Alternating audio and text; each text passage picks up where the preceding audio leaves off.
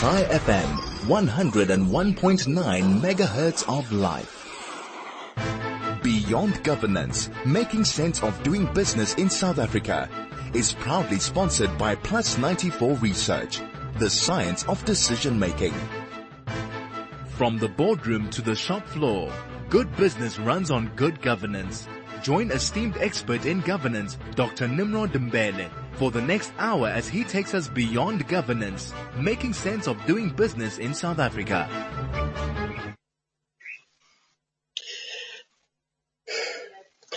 The spirit of uh, festive season is definitely upon us amidst the COVID-19, which has wreaked social and economic havoc. As you would know, South African economy was declared, uh, was already in ICU prior to COVID-19. Uh, by the time COVID-19 hit us, it literally compounded our headache. You recall that our economy grew by less, less than percent, uh, back in 2019. And this year, um, it is, it's going to be shrunk, or at least we're told by the economists that the economy will shrunk by almost 8%. I mean, that's quite astronomical. Uh, that will literally leave a multitude of South Africans outside of the job. Um, which means this would literally take unemployment rate. The last time I checked, around 40% or so, uh, depending on the definite, depending on the definition of unemployment that one uh, is is choosing. Despite this headache, I, I strongly believe that South Africans are a resilient nation. Um, you know, for an example, Thabo Mbeki at some point pointed out that uh, you know, our, our, dream has been deferred. And, I, and I, I beg to differ with that particular value proposition. Uh, but what do you think? Um, Thabo Mbeki at some point pointed out that we have a dual economy. You know, first we've got a, the first class economy. We've got also a third class economy in the South African context. And, and the, the third class economy is predominantly in a township rural environment because people don't have access to education. They don't have access to means. They don't have access to the kind of technology that we all do. But the reality is that, you know, uh, the South African dream is the reality, can to be, you know, realized in our lifetime. But what does it really require for us to, uh, you know, uh, meet what Thabo Mbeki spoke about? Um, for me, it's about decisive leadership. You know, we definitely need a decisive leadership that would turn things around. Um, you know, um, uh, on this show from time to time, we always try to see what are those kinds of building blocks that are required to ensure that the country moves towards a direction that we all can be proud of. Uh, my name is Nimrod Mbele. Thanks once again for joining us. Uh, I'm delighted to be in your company as we wrap up the year. Uh, my guest tonight is Dr. Sifiso Falala. He is the CEO of Plus 94 Research, a renowned research company which assists companies really to make you know, determination based on empirical evidence. Who would not want to have that kind of a company, you know, um, in, in their corner? Because every decision that we have to take has to be based on something. Uh, talk of something, our conversation with Dr. Falala was centered around uh, the research piece which they have commissioned, which in the main asks the fundamental questions about South African dream. You know, what is it? We hear more, we'll definitely hear more from Dr. Falala about the commissioned research on what, on what constitutes the South African dream, what are the salient points about the South African dream, uh, and how do we really maintain it? Moving forward, uh, beyond governance, making sense of uh, doing business in South Africa is proudly brought to you by Plus 94 Research, the science of decision making. Welcome aboard to Beyond Governance uh, flight. Uh, please weigh in on our conversation tonight as you always do. Our SMLR is 34519. The telegram is 061 895 1019. And of course, my Twitter handle is at Mbele Nimrod. Uh, before I get to uh, gist of a conversation with Dr. Falala, um, you know, the, the, I just want to set the scene by reflecting on the research agenda around nation building, you know, uh, first and foremost, in my mind, any nation building is participated by among the following. We have got, um, we have had uh, a negative growth. We had our weak finances. We have had a deteriorating debt burden, and which which we cannot afford. Our fiscal position and social constraints are a mess and we've got iterative rising borrowing cost and so on and so forth. So these are some of the contextual issues that would underpin a conversation with Dr. Falala. Um, you know, uh, on that note, uh, I just want to perhaps maybe the last point before I bring in Dr. Falala is that any turnaround strategy or solution uh, must be contextual. You know, it has to be rooted, you know, rooted in some some kind of a mischief which government, business, or labor is trying to resolve. Any mischief uh, that is not underpinned by a national vision, which you know, in my view, it would would obviously is a precursor for a conversation with Dr. Falala uh, this evening, um, which begs the question: What is this national vision? You know, what are its salient points? How is it being shared? Is it being shared widely by South Africans? And how, if, if it has been shared by, by, by, by South African widely, how do we promote it? If it is not shared widely, how do we bridge those gaps? How do we foster the kind of culture of, of, of unity in diversity, as it were? Uh, on that note, let me take this opportunity to welcome Dr. Falala, uh, who is the CEO at Plus 94 Research, for him to give us a sense of this wonderful study which they have commissioned, which uh, uh, is ongoing and would from time to time request the Beyond Governance uh, listeners and of course the entire Chai Family uh, listenership to you know to really log in into their website and and and and, and follow it uh, through. Um, but anyway, let me take this opportunity to welcome Dr. Falal. Uh, good evening, sir. Welcome once again. Uh, thank you very much, uh, Nimrod. Uh, thank you to, to the listeners. And I hope everyone that is listening will participate in some way. We in this research. We do have a an email address, um, uh, which is SA uh, uh, at plus94.co.za, which allows the the listeners to also give us their input on the South African dream and the research that we are doing around the evolution of a, a winning nation. Thank you very much for that, uh, Dr. Falala. Um, I will also echo your views and, and impress upon all the listeners to, you know, log on onto SA Dream at plus94.co.za for your active participation. Uh, moving on forward, uh, Dr. Falala, perhaps maybe the very first question is, what actually inspired you to commission the study? Besides, um, you know, government has had plethora of interventions around social cohesion. Um, and there are a lot of programs that have been driven by the state. Uh, but, you know, disappointingly, most of these programs, at least from my experience, are not widely shared. Um, firstly, what inspired you and how do we make a difference based on what already exists? Yes, uh, what inspired the research uh, was the absence of a vehicle that we can ride towards the, the dream for South Africa in 2030.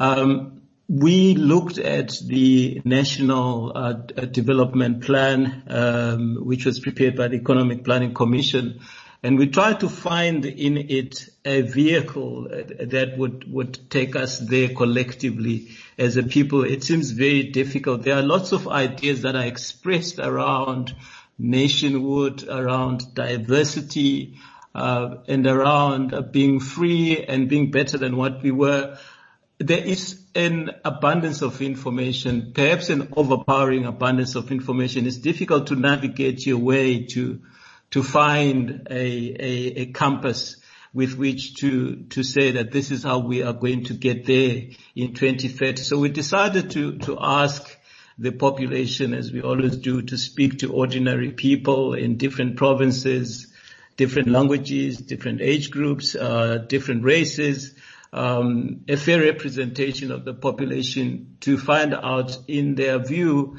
um, what what is the dream that they have for South Africa in light of the broader national agenda and how do they see us getting there? So, Elisha, and thank you for that. What has been the reception from those that you have engaged? As you have indicated earlier, this is a ongoing process and you're still obviously in the process of collecting and synthesizing data. But in terms of the general feel of those that you have been able to engage, what's the appetite like? I think there, there's a huge interest in in engaging uh, on national issues. To start there, um, when we um, invite uh, listeners and the population to participate in a study of this nature, we find that they don't have enough opportunities and outlets to express their uh, views about what is going on in the country and their experiences and their circumstances. And to that extent, um, this research does give them an, an opportunity and an outlet to be heard. So uh, the participation has been very impressive. Um, and uh, we've gathered a lot of information which we are still analyzing. We do have some information that we're able to to share. So it, it's it's it's wonderful, and thank you also for the opportunity that we have through your your your radio station to to share uh, this research and the findings from it. No, no, thank you very much, uh, Dr. Falala.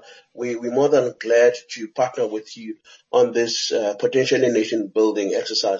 Perhaps maybe the listener out there might want to hear, um, you know, firstly, the rationale of this project and rainbow study, uh, and, and perhaps maybe take us through you know, what the, what the methodological issues that you looked at and the process that you have, um, uh, um, you know, followed in undertaking the research and what is actually emerging. Just take us through in a nutshell the, the overview of the research agenda, uh, so to speak, in terms of what was its, its purpose, where is it going now, and the number of individuals or groups of individuals from different, as you pointed out, race, class, gender that you have engaged.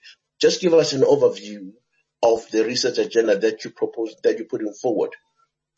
Yeah, no, thank you so much uh, for that. We um, clearly uh, were informed in some way by um, the American dream because America is an older country uh, which became independent in the year 1776.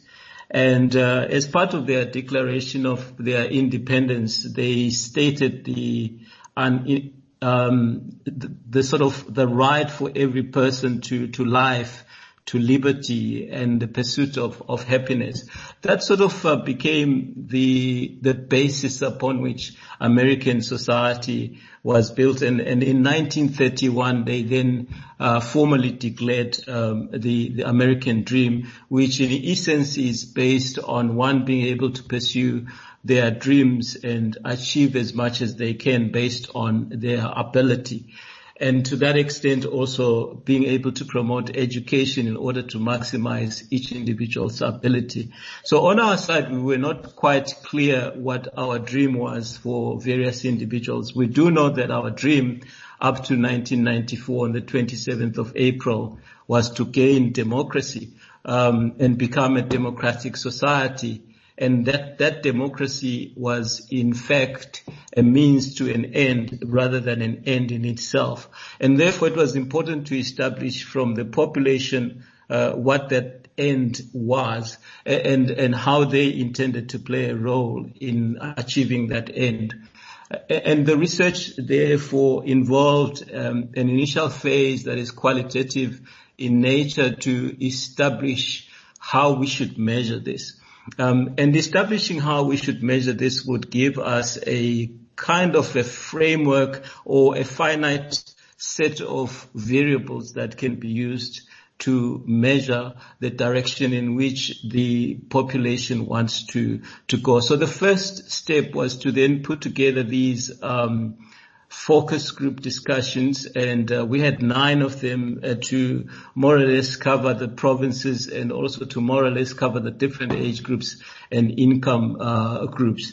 And to and, and through these focus groups we had various discussions which um, lasted at least an hour. Um, each group had between four and eight individuals, which then allowed for discussion to flow freely um, and, and for the individuals to interact and to question each other about what they meant by certain things that they said. So that was this the setup, and um, all discussions were recorded and, um, and verbatim transcripts were produced from which we then gleaned these um, attributes that seem to give us a direction in terms of how we should measure where we are going um, as a country. Thank you very much for that, Dr. Falala. Uh, I think your your whole approach is quite impressive because you you pointed out that you know obviously you you know you're covering all the race groups in the country and in terms of, of, of also reflecting on issues of class and an extent that you you know an hour it's, it's fairly enough for anybody to solicit selling points. If you can't really gather selling points within an hour, then you're wasting your time. But, but thank you very much for reflecting on that. Personally, one thing that I also appreciate in, in, in your approach is the fact, and obviously drawing from the American dream, as you've, as you've correctly pointed out, which obviously uh, uh, it's an attempt to pursue, you know, individual liberty and happiness, uh, which the American uh, are very so proud about. Uh, and and sailing to that, you you also made reference to the role of education uh, in promoting the American dream, which I suppose in the uh, the in the NDP, the role of education is quite expressed. Uh, um, perhaps maybe in, in not so many ways around how to become a better South African. Uh, or how to promote social cohesion. Um, I, am speeding on a correction, but the role of education is quite point. It's quite it's quite important indeed in, in, in both contexts. Um, perhaps maybe taking forward, take us through the themes that you have proposed, which were almost like a fertile ground for extracting uh, insight around where people where people find themselves at and, and, and where people want to see themselves uh, in the near future. Take us through those thematic areas that your research focused on. Yeah, um, Thanks very much, and and it's it's it's wonderful that you have uh, this program that discusses uh, governance. So our thinking was that governance can become quite a challenge where uh, individuals that come from different backgrounds feel that they are misunderstood or feel that they don't have an opportunity to express their views equally. Uh, so the research uh, was conducted in such a way that we did not pre-bias uh, respondents by telling them that the dream that you have should be around your liberty. We started by asking them simple questions such as what is unique about being South African? What is the one thing um, that makes one South African? Um, how would you be able to say when I hear this uh, said by another person, I know that this person is a South African. So we started by asking those simple questions, and then we carried on um, through uh, to asking about uh, a national consensus, the existence of a national consensus, whether there was anything or things that we as South Africans agreed on that we should do this well or we should do this this way. Because without a national consensus, it would be difficult to find the middle ground for, for governing and for, for governance. And, and, and I'll, I'll share just uh, what are some of the things that um, came out of that. So the discussion around consensus itself was, was very, very important and clearly when you talk about sporting events uh, such as the recent rugby World Cup in which we were victorious in, in Japan, um, the cricket matches and so on and so forth, there is some consensus that every South African supports a South African team and they want a South African team to win. And then um, you start asking questions around why, uh, what is it that is being preserved, and then the answers around this uh, nationhood and around this uh, unifying thread that runs through the, the nation begins to, to emerge. So without taking too much time, I think the first thing that uh, theme that emerged from this research is is unity in diversity. And and perhaps uh, you might have questions around around that, um, but it's it's unity in diversity. Um, basically, the feeling, especially amongst the poor and those that are disadvantaged, was that South Africa is a miracle, is a miraculous country where people who are at opposite ends of the spectrum economically, socially are united uh, with one purpose in mind of advancing the country. So that in itself becomes a building pillar. Um, so I don't know if I should stop there and, and mention the others or you'd like no, to no, discuss. Please, please, no, please proceed. Please proceed. Okay, and, and then the second uh, theme uh, that emerges as uniquely South African and something that should be used um, as a uh, tool for building and forging a successful nation with a consistent identity was um, authentic humanity.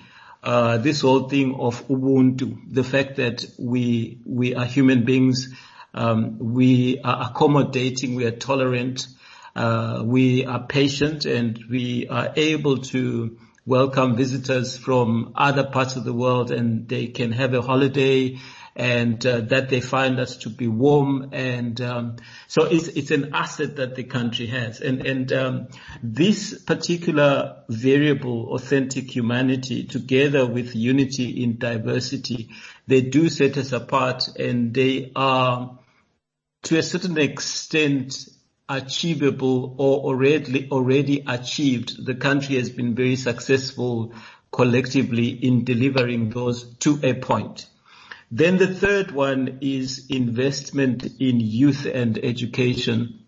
Uh, this is one of the ones that uh, require still require a lot of work. There was a feeling that the youth um, is undermined, that their leadership qualities and their contribution is not always uh, turned to, is not always used. They are not consulted enough in terms of the decisions that are made essentially that leadership in the country, whether it's at a corporate level or in government, tends to be older people and the youth is technically excluded. So there was a feeling that uh, this is something that needs developing and requires a lot of work. And the fourth one is um, overcoming uh, apathy. Uh, this theme really emerged uh, as as we questioned and probed the respondents to explain certain things that we're doing to contribute towards Vision 2030, and them saying that I'm actually not that interested or shrugging their shoulders, at times rolling their eyes that okay, this doesn't quite interest me. So this is as a result of them feeling that they are powerless helpless, cannot make a decision that all the decision making that matters is in the hands of a few people. And therefore they have become, especially the youth, uh, they have become apathetic, uh, towards national issues. And to that extent, what is emerging is that they are minding their own business, only taking care of, um, things that could help them. And through the research, we actually realized that um, there were three spheres of um, of uh, experience as a citizen, assuming that everyone agrees as per our constitution that everyone is equal and everyone has to as a right to life, to liberty, and to the pursuit of happiness. Uh, the, the first uh, area is accessing one's own rights.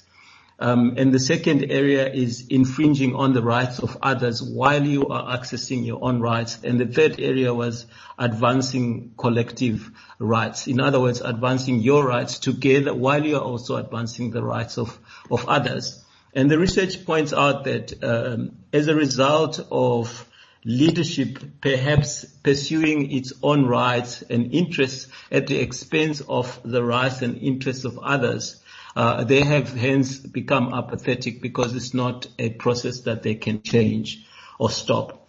And then the fifth and the final dimension that came out of uh, this qualitative stage of the research was equal economic opportunity.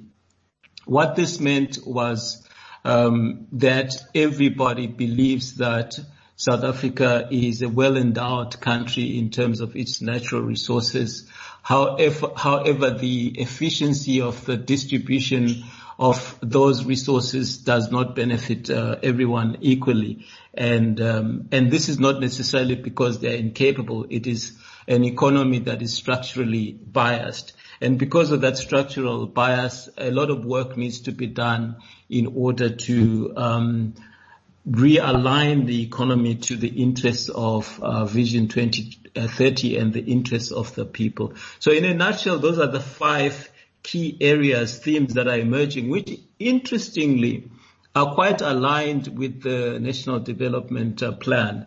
Uh, save for the fact that it gives a lot of detail and it, it, it has almost an infinite array of, of, of objectives and even the vision of the national development uh, plan is expanded to a point where one feels that you don't have a handle of wh- what to hold on to. Where do I start? What do I do? So those are the main things, Dr. Mbele. Thank you very much uh, for that insightful uh, view that you've shared with us, Dr. Falala. We're going to go to the break in the next uh, second. Uh, when we come back, we'll thresh out um, you know, some of the selling points on the, on the, you know, uh, key emerging themes that you've articulated, um, uh, you know, a while ago. On that note, let's just quickly pay our bills and come back in a second. Just to f- follow up with Dr. Falala's very interesting uh, research piece which they've commissioned. This is Beyond Governance with Dr. Nimrod Mbele on 101.9 Chai FM. Welcome back. It is now 28 minutes to 7 o'clock. Uh, if you've just joined us, please weigh in our conversation uh, with Dr. Sifiso Falala based on the research piece which they've commissioned. And it points to very interesting uh, insight which I believe uh, is in the best interest of the country uh, you know, to take it forward. Our SMS line is 34519. The telegram is 061895 1019. And of course, I want to punt the email, which is currently being used as a platform, uh, to, to solicit as many, uh, uh, inputs as possible, uh, you know, as, as part of this ongoing research agenda, uh, which has been orchestrated by Plus 94. The email address is sadream at plus94.co.za. Um, if you've just joined us, before we went to the break, Dr. Falala was giving us a, a sense of what are the, some of the emerging things based on the, the research uh, output which they've commissioned. The first one was the unity in, in, in, diversity, and he pretty much explained to us in terms of how that particular element has been seen by you know South Africans who have been part of the study. The second one is authentic humanity, uh, and, and, the third one was investment in youth and education. And the fourth one was overcoming apathy. And last but not least was the economic opportunity, uh, you know, for all, I presume. Um, so those are the five key thematic issues that are emerging from the research agenda, which has been commissioned by Plus 94. Uh, perhaps maybe, you know, uh, it might be useful for us just to, you know, uh, have a little bit more deeper into some of the salient points that were emerging uh, in terms of each of these particular uh, themes that, that that you know were pointed out. Firstly, the unity in diversity. I think it's a very powerful, uh, positive messaging because it's it's a it's a recognition that South Africa is not homogeneous. We're not like Japan. We're not like China. Uh, we're not we, we, we're extremely heterogeneous, which means the element of unity is, is very important. And as a building block for any nation building, that's something that has to be acknowledged. Um, authenticity, definitely. Uh, you know, uh, well, we know in terms of what we've seen in the Zondo Commission likes, that particular variable uh, is lacking. And you know, the third one, which I thought which was very powerful, is in investment in youth and education, uh, and and that and and the fact that youth feel marginalized, feel undermined. Uh, their leadership qualities, as he as he correctly pointed out, um, were not considered in major development events. And, and last but not least is that of um, I think overcoming apathy as well as economic opportunity. Um, Dr. Falala, if I, if I've, you know, uh, paraphrased well or I've captured what, what came out, those are the five thematic areas that you've spoken about. But perhaps maybe what is of particular interest to me, it is, um, you know, the whole issue of, um, you know, uh, un- unity in, in, in, in, you know, in diversity, particularly in respect to procurement of goods and services. Um, can we find that particular strand of your research finding expression in how South Africans are procuring goods and services that are produced in South Africa? Because that is a very powerful key messaging. Because if it cannot be translated in in economy, um, that that in my view it's a, it's a it's a huge limitation. Can you take us through that, Dr. Falala?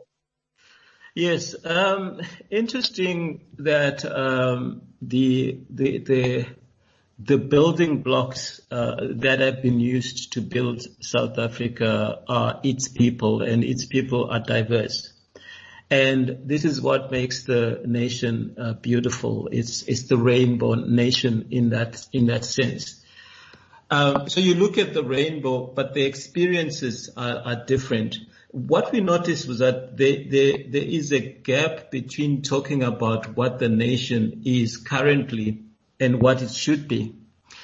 What it is currently is it is very diverse in its complexion in terms of the people, but also very diverse in terms of the experiences of the new democracy.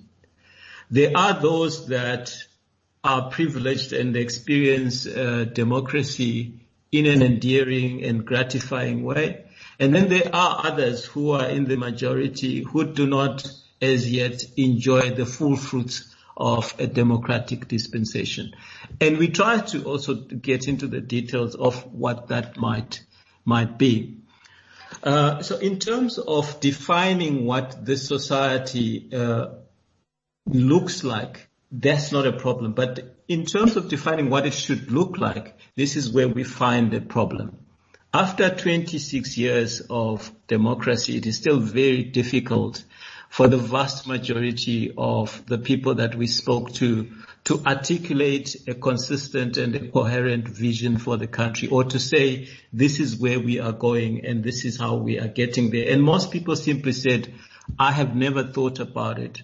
And, and the reason why they have never thought about it is because of their survival mode the existence they find themselves in where they have to make it through the night, make it through the week, make it through the month, uh, so to speak. Um, so there's a lot of work to be done in order to help us graduate from the concept of a diverse and united uh, society to the reality of of that society. The concept itself is well accepted and loved because it is the basis upon which the country is unique.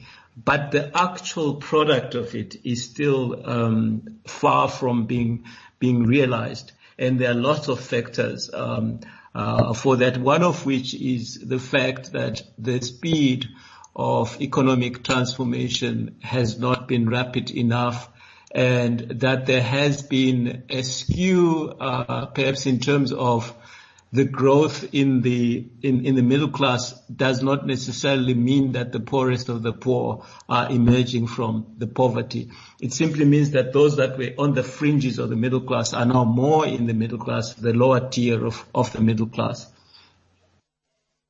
Fantastic. That sounds that sounds really interesting. Um, you know, as a follow-up on on this, you know, unity and diversity uh, aspect, which at the face value has been articulated. However, you have pointed out that in practice, depending of depending on the socio-economic uh, environment individuals find themselves in, people have expressed it differently because they experience, um, you know, the livelihood uh, differently. I would imagine someone who's occupying a lower LSM uh, would, would, would find it almost difficult to articulate exactly what this thing is all about. And whereas someone else who is probably sitting at LSM, give or take, you know, five to 10 or five to nine, uh, would experience differently. In your, uh, you know, uh, nascent uh, development of the research agenda, as it were, um, is there anything that you're picking up or that is that that is common between, you know, the diverse interest or the diverse group of individuals that you have uh, interviewed. It, it, that suggests that irrespective of their socioeconomic standing, um, you know, there's something that is that is common. Is there anything of sort that that is that you, you you've picked up or that is emerging? Yes, um, I think the the first of all the obvious one is the geography um, the fact that there is this piece of land uh, which is on the southernmost tip of Africa that is called South Africa that we share, and that this is where we live, and it's our own um, piece of ground under the sun. And that because of that, we are united by being confined under this piece of uh, land that geographically, geographically makes us unique. Um, and then obviously the whole uh, notion of this authentic humanity, the fact that we've got Ubuntu, we are always trying to help others. Um, we are warm. Uh, some nations are not as warm as perhaps uh, we are. Um, and the fact that we understand our differences and we accept each other and depending on circumstances, there is actually uh, love for, for, for each other. So there is unity in, in being diverse, but the problem is that the things that unite us, such as the ones that I've mentioned, uh, at times appear so small compared to the things that separate us. And the things that separate us then tend to be based on the chasm, the economic chasm between uh, certain population groups. And when you look at that, you then go back to the history. So you're struggling to overcome the history, but as long as the history keeps on rearing its ugly head in the form of manifested economic uh, dichotomies, then you continue to have uh, people saying, yeah, we love each other, but we love each other, but. So this is the experience that the, the majority of the population that we surveyed um, has. Uh, and I'm glad you raised that point because, I mean, um, as you're talking, I'm thinking, yes, I mean, you know, this authentic humanity, it's almost like a kumbaya kind of, uh, yeah. you know, rhetoric. Everybody wants to be authentic. Everybody wants, you know, and I think I like your qualifier in that, yeah, but you know, we, you know, we, we don't have the same, uh, benefits. We don't have the same entry point into the market. We don't have uh, the same access or privileges. So therefore, um, this, this authentic humanity spirit, which is inherent in African community, but in my view is sort of dissipating because the real grind is still out there because we have this dichotomy of, of economies, which presuppose that people experience, you know, even or transformation differently, and therefore their priorities uh, will, will definitely differ. Building on that particular point, um, I just want to flag in the dimension of um, you know, South Africa being intertwined with the region and with the entire continent. I'm not sure whether part of your research is reflecting on that. I'll tell you why, because the, the, the economic emancipation of South Africa as in my view is very much aligned to how we trade with the region and how we trade with the rest of the continent. So, so, so that particular aspect can, I suppose the, the, the, the humanity could be used as a as, as, as a thread that joined South Africans with the rest of the South region, with the rest of the the continent, um, to ensure that we, we create more value. Um, is it something that perhaps maybe your research could could could, could reflect on, so that we, we get a perspective of how first the South Africans view themselves in relation to uh, the uh, the region itself and the continent, because we've had some very disturbing thoughts around South Africans, you know, some of them who don't necessarily see themselves as South Africans. They, they, they think South Africa is some, uh, you know, glossy, uh, entity that sit outside the continent just by way of expressing themselves. Is there an opportunity in your research along the way? Because this is obviously an ongoing process which reflects how potentially South Africans uh, view the the, the intertwining, if you like, with the rest of SADC as well as the the the the um, the whole point of, of the continent, because that will have different permutation in terms of level of acceptability, you know, uh, level of, of trade, and so on and so forth.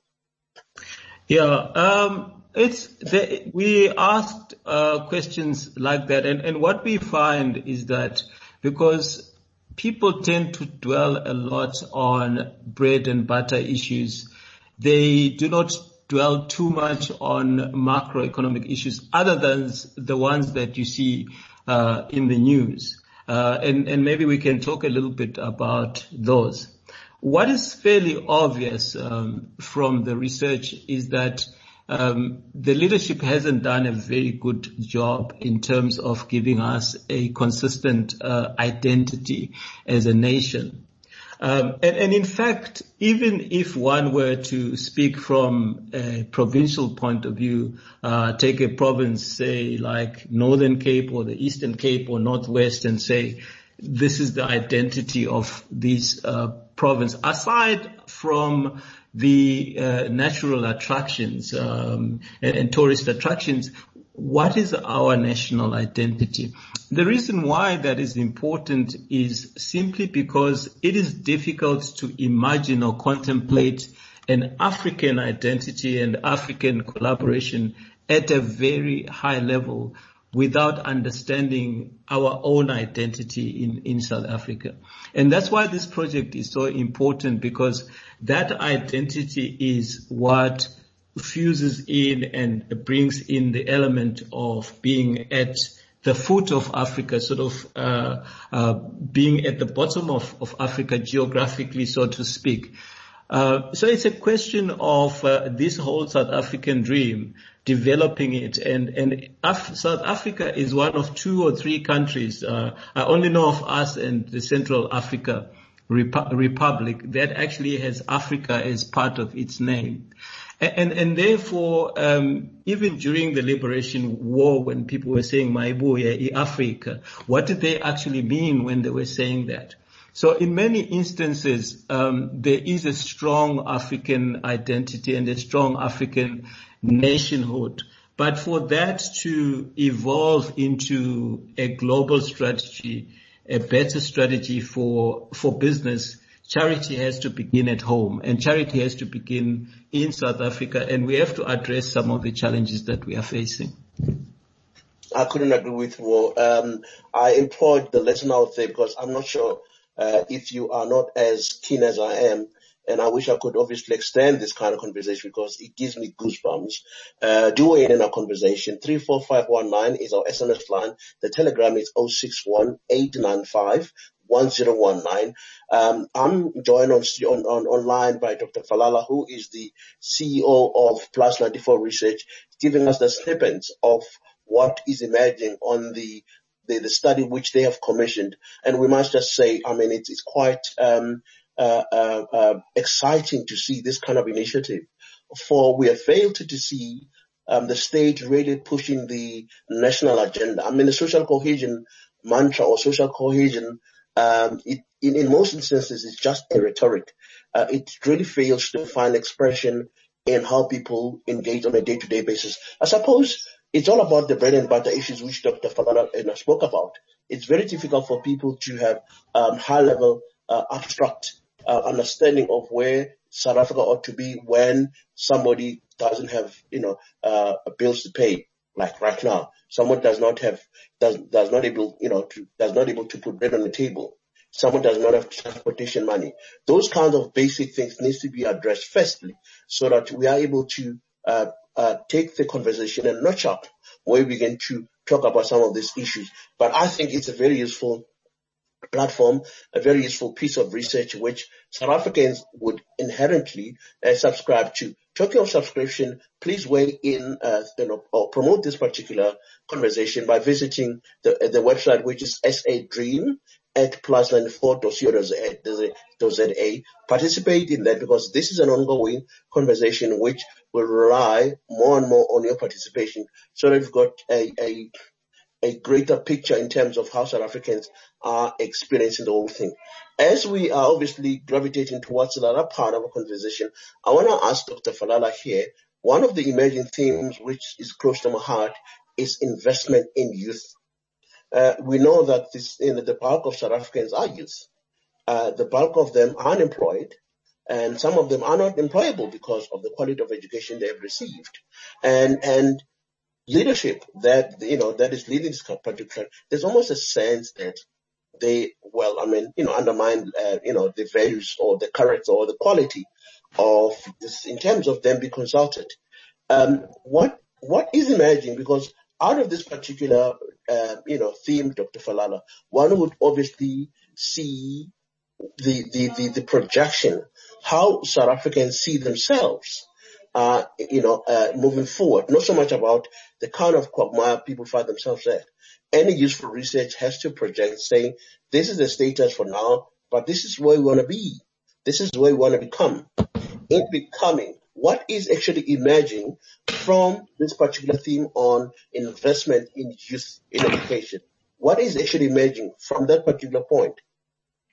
Yeah. Um, so uh, the the youth, uh, as you correctly uh, said, they do not know how to to get involved because a lot of the uh, themes that that are celebrated, you mentioned at the beginning of uh, the program, uh, for instance, about the National Reconciliation Day. We have June 16 and and so on Many of them were not even in existence um, in 1994. And now they're struggling to find inclusion in the narrative that is being propagated by those that were there in 1994 and were there in 1976. And, and therefore, uh, it is about the leadership articulating this vision 2030 or vision 2050 and saying this is where we are going. This is how we are planning to go there and this is your role that you have to play. And these are the tools that you need. And therefore, uh, we will equip you with relevant and effective uh, education. So there's a perception that uh, the youth is completely left out as a group. And if you look at our population statistics, they will indicate that the vast majority um, is under the age of 35 of the population. They are the majority and they are also the future. So their view is that they are not included in terms of um, future planning. Uh, but more importantly also that in today's uh, decisions that are being made that will affect them, that they're also not being consulted. No, thank you very much for that, Dr. Falala. Perhaps maybe on the my last point on this youth investment in education, um, you know, firstly, it's about the, the quality of education or the responsiveness of education, as it were, because we we still pretty much in a an academic, uh, you know, oriented kind of curricula, if you like, which which in my view does not really foster that culture of entrepreneurship. One way out of this, you know, economic quagmire which most of youth find themselves at, is precisely because most of them have acquired the piece of paper which is not even worth uh, the ink which is not worth the paper that is written on, purely because it, these are just certificates. Um, from your research, um, are you able just to perhaps maybe reflect on the kind of support that is needed for youth uh, who are pursuing entrepreneurship? not so much about queuing in the halls of universities and FET colleges just to acquire certificates or, or qualifications don't, which don't really add value in a greater scheme of things. Because, because the most of those program, uh, um, uh, uh, disciplines or programs are saturated. That's a reality. Uh, and we can't dilly dally about that. I just want to pass maybe, if it hasn't been explored, perhaps maybe it, there's an opportunity just to reflect on, on, on how um, entrepreneurship could be cultivated, particularly among youth? And what will it take for them to become self-reliant as a way of going out of, um, you know, poverty? Because the, the formal job employment environment um, is limited. And, and with the kind of growth that we've experienced, uh, which was, you know, assaulted by COVID-19, means there's a far lesser uh, opportunities for youth to, with those qualifications. Uh, would not this be one thing that perhaps maybe you could explore? If you have explored it, what is actually coming out?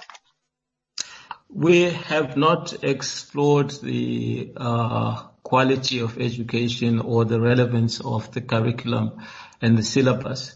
But it's something that, uh, as the process is still unfolding, that we can um, explore. Uh, from the other discussions and, and, the other research that we have done, I can um, agree with um, your sentiment that um, the education that we we have, the syllabus, the content, is not does not appear to be based on the problems that we do have. Um, it, it, appears by and large to be an education system that was inherited uh, from a country with unique problems, not necessarily of our own.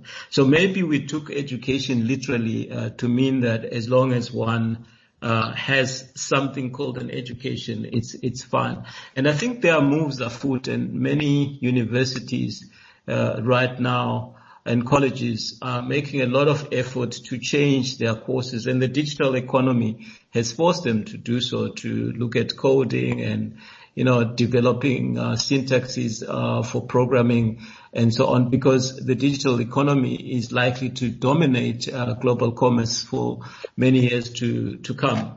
But nonetheless, um, if you look at uh, our syllabuses, uh, very little work is done to assess if uh, they they are in fact, particularly primary school uh, syllabuses, uh, which which is very very uh, foundational. Um, and um, in a country where one of the biggest problems we're experiencing uh, is is violence. And, and violence towards uh, um, women and, and, children, for example, you would imagine that um, a child who's say eight years or nine years old would be taught ethics because ethics and morality, but, but we don't actually teach that. And because we are living in an economy where parents are busy, you have both parents working, they also don't have time to, to teach children about the importance of human life, uh, dignity and all of these things. So a school is, is, is an opportunity for shaping and refining individuals and making them efficient citizens. So I would have to agree with your sentiment that there needs to be a rethink on the content, particularly of primary school education. I couldn't agree with more. Thanks for, for taking me up on that particular dimension of research, which in my view is potential, would potentially add value to your research uh, value proposition. Um, one thing that you raised, which is quite powerful, which I couldn't agree with you more, um, is the fact that um, yes, we are now obviously in a digital economy, uh, which which our education system is not as responsive as we would like it to be. And and you've said, you know, universities and some of the FET colleges are sort of trying to move towards that. But here lies in the problem because that kind of orientation ought to be informed by a specific narrative um, at the macroeconomic policy point of view, we suggest that South Africa is now a digital economy or by X, we would obviously have to be in a, in a digital world, so to speak, by fostering the robotics as you've pointed out. Um, perhaps maybe in the next short while we will hear more about how, you know, the framing of the vision uh, which you can all be part of, which would inherently uh, speaks to to the digital economy, we'll probably see it coming. The last point that you raised, which I thought it was very powerful, is the whole point of ethics and morality. Uh, in the context of you know obscene violence that you've seen in the country, and, and and I agree with you more that schools are a basis for crafting and cultivating uh, those kind of values. If we not cultivate those kind of values, we'll have um, uh, you know, uh, leaders of tomorrow who would embezzle the economy as they've embezzled, uh, uh, you know, based on what you've seen from um, the, the, the commission on, on state capture. Unfortunately, we're going to have to leave it there, Dr. Falala.